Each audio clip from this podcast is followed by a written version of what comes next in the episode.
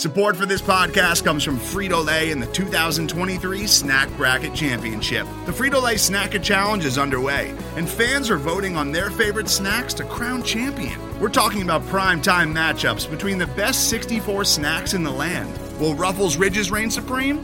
Can Doritos defend their dynasty? Or will Smart Food use their smarts for a surprise upset? Only you can decide. Get in on all the action for a chance to win up to $1,000 or a year's worth of snacks. Let your snacks be heard. Just go to fritolaysnacket.sbnation.com to vote and enter for a chance to win. No purchase necessary. Sweepstakes ends April 3rd, 2023. Void where prohibited. Year's worth of snacks awarded in the form of 52 coupons, each good for one bag of chips. See official rules at fritolaysnacket.sbnation.com.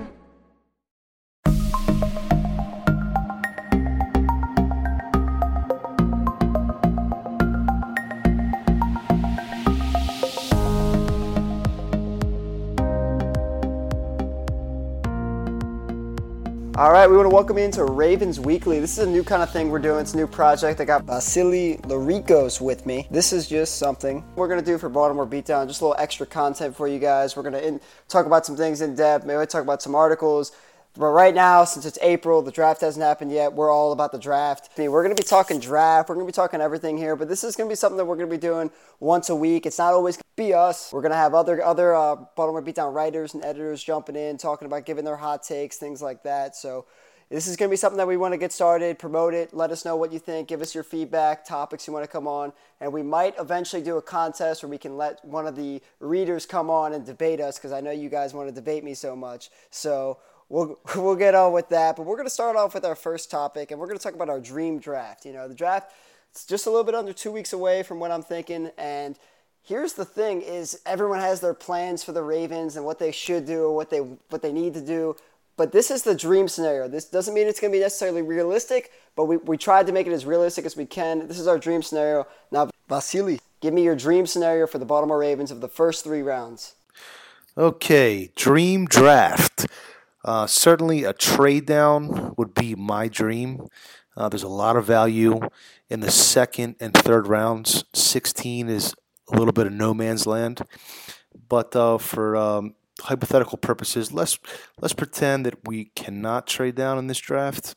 Ideally, we want to trade down with the Browns and get the 33rd and 35th pick, and you're not going to have the first round fifth year option, but the cost of the fifth year option isn't really that cheap, so it's not that great. So let's get to it. At number 16, I think tight end, as crazy as it sounds, is the best move. And Mike Gesicki from Penn State is a freak athlete. He's an athletic mismatch, and he really fits the Ravens' offense, what Joe Flacco and Marty want to do. Um, if you look at a lot of the teams that made deep runs in the playoffs last year, they have that tight end that moves the sticks on third downs, makes big plays. Moving on to the 52nd pick, I'm going to take Tyrell Crosby, right tackle from Oregon. He is not a perfect prospect by any means, but he's a plug and play player, very powerful, that would fit fantastic in Greg Roman and Joe D'Alessandris's gap power gap scheme. Moving on to the third round, I'm going to take the wide receiver who I believe has the highest upside in the entire draft, and that is Equanimeous St. Brown from Notre Dame. He's 6'5, he's elusive after the catch. Uh, he can go up and get the ball. He runs re- pretty good routes. He's not a great route runner, but he has he has the skill set to really develop into a true number one and there's not very many of them in this class. So that is my no trade down three round mock. Wow. I'm not really sure where to start with that. But to me, so that draft would be, it would be all right. But I, I, again, for me, I think that, and I hate to go back to this because we've already hammered this point home in Baltimore Beatdown on the website.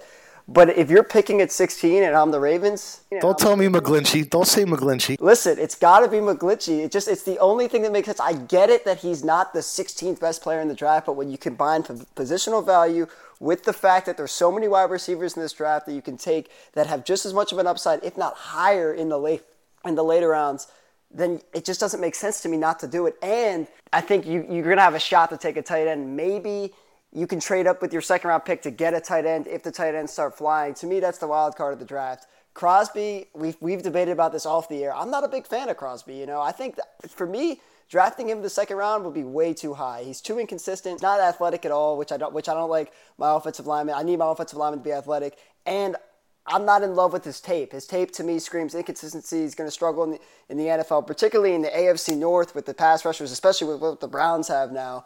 And Equanimeous St. Brown I like, but I, I can't hate on that pick. I do like him, but he doesn't have the highest upside out of any wide receiver in this draft class. Crosby is a poor man's McGlinchey that you're getting 36 picks later. McGlinchey doesn't have great tape either, let's be honest. Neither of them are super athletic, and it's a value pick right there. Oh, McGlinchey doesn't have good tape? Oh, I, I guess I forgot the NC State game when he stonewalled Chubb, but that's just that's just that's the tape I saw. Okay, well go check out the Miami tape. But it evens out. We've we've talked about this too. Is that that evens out? So so it, it shows that he can play against the best of the best, but he can also struggle against Miami. But I think there was more to that Miami game than just what we saw. If you, that makes any sense. Well, that's the most talented front that he played when he was in college. I'll leave it at that. Okay. So I'll give your your draft a B, a solid B. I mean, I I just don't like the Crosby pick, and that's what make that's the make or break for me. But here's my scenario. I was a little bit more specific, and I don't think you're going to like it, but I was a little bit more specific. So in this scenario, the New England Patriots are going to trade up to the 16th pick because they're going to take a quarterback. There's been rumors that they're willing, that they're interested in trading up. Unsure how realistic it's going to be, but in this scenario, they are. So the Ravens are going to trade the 16th pick to New England in exchange for the 23rd and 63rd pick. So according to the draft trade value chart, that, that kind of aligns. So with the 23rd pick, the Ravens select Dallas Goddard, tight end from South Dakota State. Uh, and then with the 52nd overall pick, the Ravens take the actual receiver with the most upside in this draft class, Michael Gallup. And then with the 63rd overall pick, the Ravens select Nick Chubb. And then with the 83rd overall pick, Martinas Rankin. So with a lot of people are going to hate on the running back selection, but I think what Chubb brings is he brings versatility. He brings another element to Baltimore's offense. Listen, Alex Collins was phenomenal last year, but we don't know if he's just a one-year wonder or if he's going to continue this. We saw it with Justin Forsett. Now I know there were different guys, and I know Forsett was more a product of the system, and Collins was not. But you still can't tell me that this guy's proven because he's only had one good year. Kenneth Dixon, you can't rely on him because one, he hasn't been able to stay healthy. He's had three injury, three knee injuries since becoming a Raven, so that's kind of concerning. And he has the suspension, off the field character concerns. I don't think you can rely, rely on him. Not to mention Bucks entering the final year of his contract. As great as he was last year, you got to start looking for the future because I don't think you're going to re-sign him. That, that, and I think you can keep four running backs on the roster. Rankin is a poor, just like you said with Crosby, he's a poor man's uh, Mike McGlinchey, get him in the third round. I think he's got some plug and play value, maybe not, but at this point, you got to find a way to get a tackle in the first two days because you can't trust James Hurst to be out there because he's shoot he's shown time and time again he's not a tackle in this league. So give me your grade on that draft.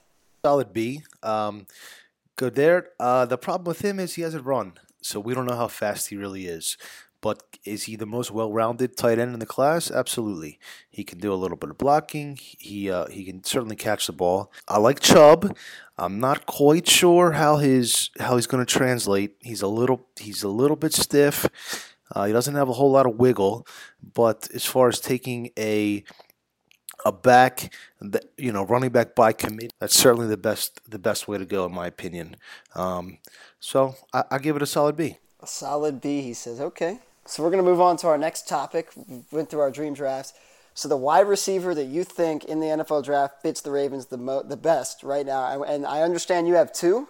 Is that is that what I understand? Actually, I had two, but I, I cut it to one. St. Brown will be one, but I have another one for you. I, I have two actually. So if you could give me St. Brown too, because I know that he's coming a lot, under a lot of fire amongst Ravens fans because they don't think that he'd fit the system. So talk about St. Brown a little bit, then get to your second guy. St. Brown, I, you know, he like I said, as I said earlier, he's the he's the prototypical number one. He needs a little bit of development. He reminds me a lot of AJ Green. He's that lanky, tall guy.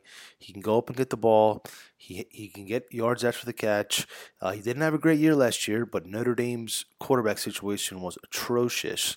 He had a very good year uh, the year previously with uh, the Browns' first round pick or second round pick, excuse me, last year. DeShone Kizer throwing him the ball, and he was just underused, and I think he will be undervalued. but uh, the the the uh, wide receiver I really like for the Ravens, who I think fits the scheme, the system, the city, is DJ Moore from Maryland, and I am far from a homer. And at, and at first, I didn't I didn't like him because I actually went to Maryland for a few years, and Maryland prod, uh, products are often overhyped in the fan base. We all remember Matt Furstenburg, the tight end, a few years back, who everyone loved because he went to Maryland. But the more I watched DJ Moore, uh, I think he has the skill set to become the best receiver in this class. And let me tell you why. He is a tough slot receiver, and many look at John Brown, the acquisition, and say he's a little bit undersized. He's tailor made for the slot, and that's incorrect. If anyone watches Arizona Cardinals film the last few years, they will notice that Larry Fitzgerald was in the slot. John Brown was on the outside, stretching the field. That's what he does best. That's what he's known for. He can do bubble screens and go routes. That's really his game. Um, and not to mention, he has a sickle cell trait, which means you don't want to expose him to a lot of hits from the head-hunting uh, defenders in the AFC North. So Moore is the is the man who would round out the receiving corps. He's really the uh, one of the most explosive athletes in the class, uh, and he, he's a he's a yards after the catch monster. He has good hands, not fantastic hands. It's not always pretty, but he catches the ball. He catches the ball better than some other receivers in the class that are that are more hyped up, such as Calvin Ridley. Um, and he, he has a, a good frame to take some hits, and um, I, I think that would be the best fit. So my only question, I guess you can answer it, is you're not worried at all that when they when the Maryland played tough competition, aka the, the, the, top tier upper echelon teams of the Big Ten, you weren't worried that DJ Moore oftentimes disappeared, didn't show up, didn't have good games. That that doesn't concern you. I took I took a good look at the uh, at the game log, and I don't have it in front of me at the moment. The game the team that he did struggle against was Ohio State, and I will I will agree with that. But he had I mean they're on another level. Ohio State. Ohio State has they're the second best. Uh, you know, one of the one of the top talent producers out, out, of all college football. Against Michigan, against Penn State, against Texas, he produced in a big way, and I think that translates. So uh, Ohio State DBU, I'll, I'll don that for you. Correct. No, sec- second DBU after after the Seminoles. Okay, fair enough. Fair enough. I, I disagree, but okay. Check check the All Pro team. I have the game log in front of me, and uh, so he he went against Ohio State. He had two receptions for 11 yards, eh. But against Central Florida, I didn't. From what I saw, he was a matchup a little bit with Mike Hughes, but but he had eight receptions for 83 yards and a touchdown, which is solid. But against Wisconsin, he only went three for three receptions for 44 yards, and then against Michigan, he had five receptions for 37 yards. You have to take consideration he he was working with the third string quarterback. Um, who wasn't putting the ball in his hands for a lot of, for the most part. I mean, let let's be honest though. I mean, if he comes to Baltimore this year as Joe Flacco, can we can, can we say confidently that Joe Flacco is going to put the ball in his hands right there every time? No, not every time, but Joe Fat Flacco is certainly better than Max Bortenschlager. That's for sure. You're on record. All right, let's hear yours. Let's hear yours. He's on record with that. So Michael Gallup, I, I, I watched this kid's film numerous times, and I try to find flaws, and I really can't. I said this before, and you kind of you liked it, but I see Antonio Brown, this kid. You know, similar measurables, similar speed, he can run every single route. He can beat you on every single route. You can put him in the slot. You can put him on the outside. Michael Gallup can come in and be a difference maker no matter what. If you want to throw John, Bar- John Brown in the slot, you can because Gallup can play on the outside, vice versa. But the other guy who I'm really excited about, and this is only if they don't get Gallup, Braxton Berrios. I think that he's the prototypical slot receiver Baltimore needs. He's Michael Campanaro 2.0, except less injuries, less injury concerns. Braxton Berrios can be a return man. You can put him in the slot. He's got reliable hands. He can he can make a couple plays, turn the, turn those small gains into big gains. He gets first downs. I love this kid. He's, he's gritty. He's got heart. He's got great hands. He's got passion. I, he's a Baltimore Raven to me. I, I think the mock drafts are saying he's going to go around around five or six, maybe could slide up because, and this is kind of going to segue into our, into our next segment, is this draft to me it, it's so unpredictable. And i want to get your your bold prediction of this draft because it's it's so unpredictable right now that i really don't know i really don't know what's going to happen. I don't, I don't uh, last year i think we had a general idea. We thought we, we knew who was going to go where kind of what, what was going to happen maybe a little surprises here and there but we really didn't this year it's wide open because as you always talk about in your articles there's like eight to ten blue chip guys and then after that it's just wide open it's kind of personal preference who you like so give me your bold prediction for this draft Absolutely, and I certainly agree with that. Just to circle back for a moment, I will. You will not hear any disagreement from me. I can see a lot of similarities between Gallup and AB, and uh, as far as Berrios, you're right. He's a he's a savvy route runner. He, he's basically a healthy version of Campanaro. But on to our my bold prediction, um, and this is known uh, by many scouts, the year of the quarterback. So I decided to focus my prediction uh, on that avenue. And my bold prediction is that Josh Rosen will be the fourth quarterback off the board. And many believe, or some believe, I should say, that he is the most pro ready, he throws a pretty ball, he's a pretty he's a pretty boy, etc. And I have a few issues with him. The first issue is that he had a shoulder injury that ended his season, his sophomore season. And then his last season as a junior in 2017, he had two concussions and he did, was unable to play in the bowl game. And to top it off, he has mediocre arm talent. He did not show well throwing the ball with shorts on. And he has he apparently has a reputation as a hard man to coach. He, he he's a he's apparently a know-it-all. He he um, audibles out of plays. He just basically freelances, and uh, I just don't think he's a blue chip talent. I, th- I think Darnold and uh, Mayfield are the top two on the board. I think they should certainly be the top two off the board. And then Allen, I mean, he has all the skills. And if you are in a position where you can give him a redshirt year, he should be the third quarterback off the board. And then it'll be Rosen. So at the end of the day, I believe that the durability concerns will push Josh Rosen down the board, and he will be the fourth quarterback taken. Do you have a team in mind? I guess possibly the Broncos. Is okay. that is that the right range?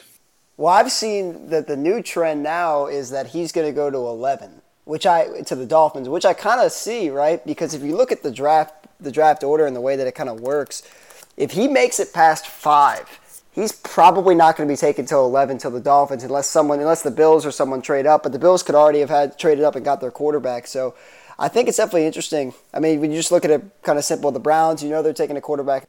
Giants, you don't really know yet. Jets, definitely going to take a quarterback. Browns, again, aren't going to take a quarterback. Broncos, probably not. Or they, they might. That's the kind of wild card team. And then Colts, Bucks, Bears, Niners, and Raiders all are not taking quarterbacks. So it's really kind of a matter of if the, from what I'm seeing, if the Broncos take a quarterback and then maybe if the Bills trade up.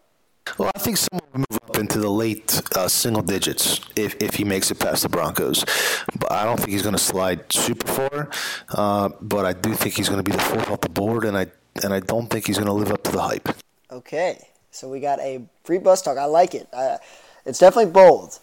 So my my bold prediction is a, a little bit bolder, but it's I think it's going to make sense. The number one overall pick by the Cleveland Browns. It's not going to be Josh. It's not going to be Josh Allen. It's not going to be Sam Darnold.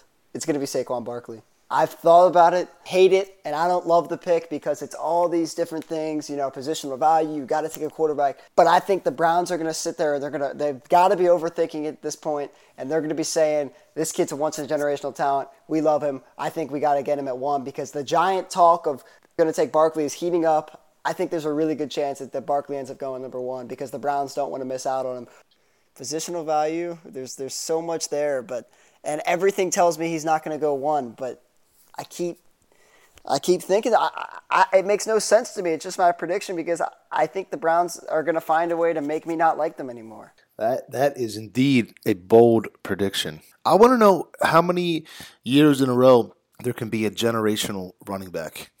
Because isn't a generational running back once in a generation?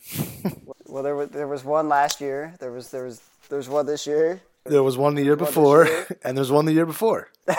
but they said that there was a report going out there that they said that that Zeke, uh, the the Giants feel that that Barkley is Zeke or Zeke Elliott without the character concerns. But this is just me. Maybe I have short term memory. But I don't think Zeke was this highly rated coming out of college into the combine. I mean, he was rated pretty high, and everyone said he's going to be a stud, which he was his rookie year. But I don't remember the hype being this high for him, like Barkley. Like there was no number one talk for, for Zeke. That's true. That's true. But but uh, Barkley has one flaw, and he and he tries to bounce it outside too much. If you can if you can coach that out of him, then uh, maybe he will uh, he'll be the best running back in the league for two or three years until he gets hurt and wears down. Put me in the camp to never take a running back in the first round under any circumstances. But I guess we'll find out in about ten days. But he, the thing with Barkley, and that I just want to address this is people want to talk about how he had, he didn't put a, uh, get hundred yards in like sixty percent of his games or something like it was some stat like that where he didn't get hundred yards like almost every a couple games, some percentage of games. He slumped hard in November, December. He had a couple games in a row where he just couldn't really break out. Yeah, but the thing that you have to realize is this guy was facing teams that were putting nine, ten guys in the, in the box that was that were selling out only to stop him. And I get it, you're going to see those stacked boxes in the NFL, and like you've got to find a way to produce against them, especially when you're a, a top tier running back that you're supposed to be. But there's a point. There's a point in time where you have to realize that he had no quarterback. His offensive line was garbage, and there was no reason. Like like he had no help, and he was still kind of doing doing crazy things with the ball. So to me, that's a little overhyped because in the NFL, how many times is he really going to see nine, ten people in the box? Seriously, I mean, it's just a question. No, he's not. He's not going to see ten men in the box. I mean, in the NFL, that's not going to happen. But if you're going to spend the number one overall pick, you want a running back that can beat eight in the box, in my opinion. So it's the elusive running back that you know we have different opinions. I guess I'm a big. I'm big on positional value. So this is just in. I just got this from our senior editor from Yitzy Whites, our uh, our sensei. I asked him about how many wide receivers were taken in a in a single round uh, recently, and from what what I'm seeing. In last year's draft, there was eight taken in the third round, and then in 2008 there was 10 taken in the second round, which included Jordy Nelson and DeSean Jackson. So I'm going to ask you this: Is that going to get broken this year? So the number's 10 or 8? Number's 10. 10 by the end of the third or in one round? It just any round. That's a tough call. I think the second round is going to be the sweet spot. I don't think it's going to be quite 10. I could see maybe 7 in the second round. What do you say? So I'm, I'm looking at it now. I'm just looking up the wide receiver prospects just kind of get a just kind of get a number about it like who's where, but I don't see 10. At first I thought the record was going to get smashed. But then the way that I'm thinking, because I think that what's going to happen is going to surprise people, is there's going to be at least three to four wide receivers taken in the first round. I think Sutton goes first round. I think Moore goes first round. I think Ridley goes first round. And I think there's a chance that Kirk can slide up there too. So three to four guys are going in the first round. And then you got your guys like Chark, Kirk, maybe if he, if he makes it there. I could I could see Anthony Miller sliding into the second round. Maybe I can. I know Gallup's going to go the second round. There's I mean, there's just so many different guys. But I think if, if any round's going to have it, it's going to be the third round because that's where the meat is. And because you got guys like DaeSean Hamilton, St. Brown's in play at the third round. There's just and Pettis is third round. I mean, I've seen mocks where they had Daurice Fountain, the, the kid from Northern Iowa, in the third round, which to me doesn't make any sense. Deon Cain. I mean, there's just so many different guys. But I, my number would be six. I think the most wide receivers are going to be taken in a single round is going to be six, just because they're so evenly dispersed. Round? I'm going to say the third round. I think the third round there's going to be the most, and it's going to be six because just because of the talent. Because I think teams are going to realize the, the it's kind of drying up a little bit because there is there is a drop off. Although this class is deep, there is a, there is a definite drop off, and we found that out in our mock draft. There, and I found that out the hard way. Is that there is there is a drop off Yes, there is a drop. Well, well, let's let's make a little gentleman's wager. Uh, I'll take more wide receivers in the second round, and you take more in the third. Wow, we have a we have a bet on the first official episode of Ravens Weekly. I, so we're gonna post a poll at the bottom of this uh, for you guys to comment and like on, see who, who you like. I'm taking the third round. He's taking the second round. Before we get out of here, I want to ask you one question, and I, and I didn't tell you about this because I wanted your honest, raw reaction to this. I need I need to know. Give me your take on Orlando Brown. And I, I think it's a classic debate between tape versus combine. Where would you take him? Where do you think he's going to go? Yeah, where would you take him, and where do you think he's actually going to go? I would take him in the second round, and I think he will go in the second round. Um, and here's and here's here's why. Uh, when I watch the combine, I want to see the fast players run fast, and the strong players be strong, and the big players be big. And he, you know, his size is going to play at the next level. Um, we knew he was athletic going into the combine. He does have excellent tape, as you said. It's not pretty. It's not pretty, but he gets it done. It's hard getting around a, a six foot eight man with uh, what is it, thirty four inch arms, um, and and I, I think with the dearth of quality tackles across the league, he's going to go in the second round, and I would not mind the Ravens taking him in the second round if that's the way the board falls. Yeah, so he's got 35 inch arms, so just one inch longer. But so I, I agree, though. It's the classic thing, and I kind of disagree with you. You said his tape was pretty. I mean, the, I, if I'm not mistaken, I don't think he allowed a single sack final season in Oklahoma. I mean, his it wasn't your classic like sexy, yeah. Technician tape. That's what I mean. The, the, the technique wasn't pretty, and I agree with that. And he's not a dancing bear. He's not a guy who you like really love to watch. Like his tape really, from what I saw, it wasn't like fun to watch, but it was like, wow, like it was exactly what I thought from a guy who's six six eight with 35 inch arms that weighs 360 pounds. He's just a really big guy, and you just have to, it's hard to out, out overpower him, and it's hard to get by him.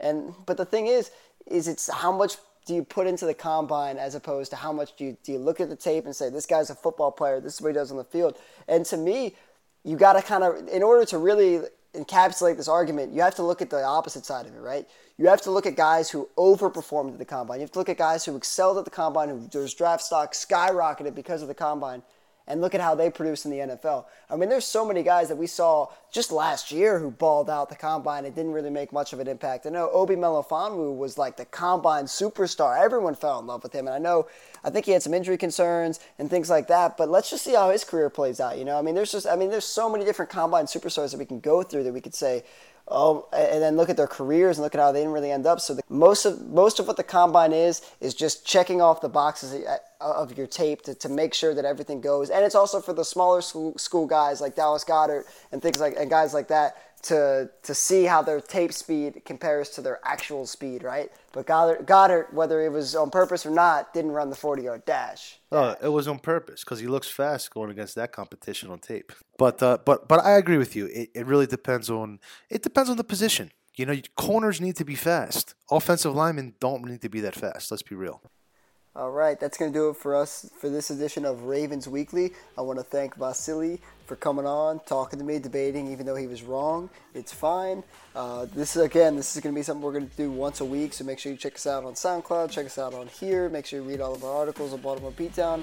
We will be running a contest for who's going to come on and talk to us. So if you want to contribute, go through that.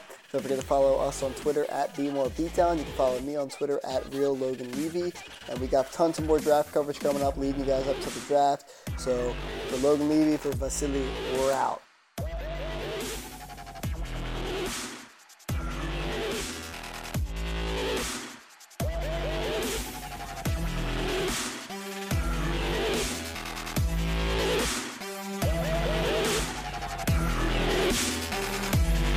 Hello, I'm Ashley Carman. I'm Kaitlyn Tiffany. We're the hosts of Why'd You Push That Button, the Verge's show about all the choices technology forces us to make. And we're back for season three, talking about questions like why do you delete your tweets? And why do you type in lowercase letters that make you seem like a serial killer? And why are you on an exclusive dating app? You're not that special.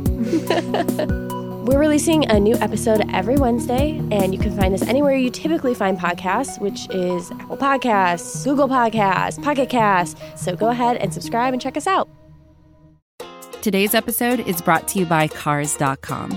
With over 2 million vehicles and 50,000 more added every day, Cars.com will match you with the perfect car for you, your budget, your life, your style. And if you're ready to say goodbye to your current car, Cars.com will get you an instant offer to cash it in. Just start by entering your license plate and get matched with a local dealer who will write you the check. So whether you're looking to buy or sell, just go to Cars.com. It's magical.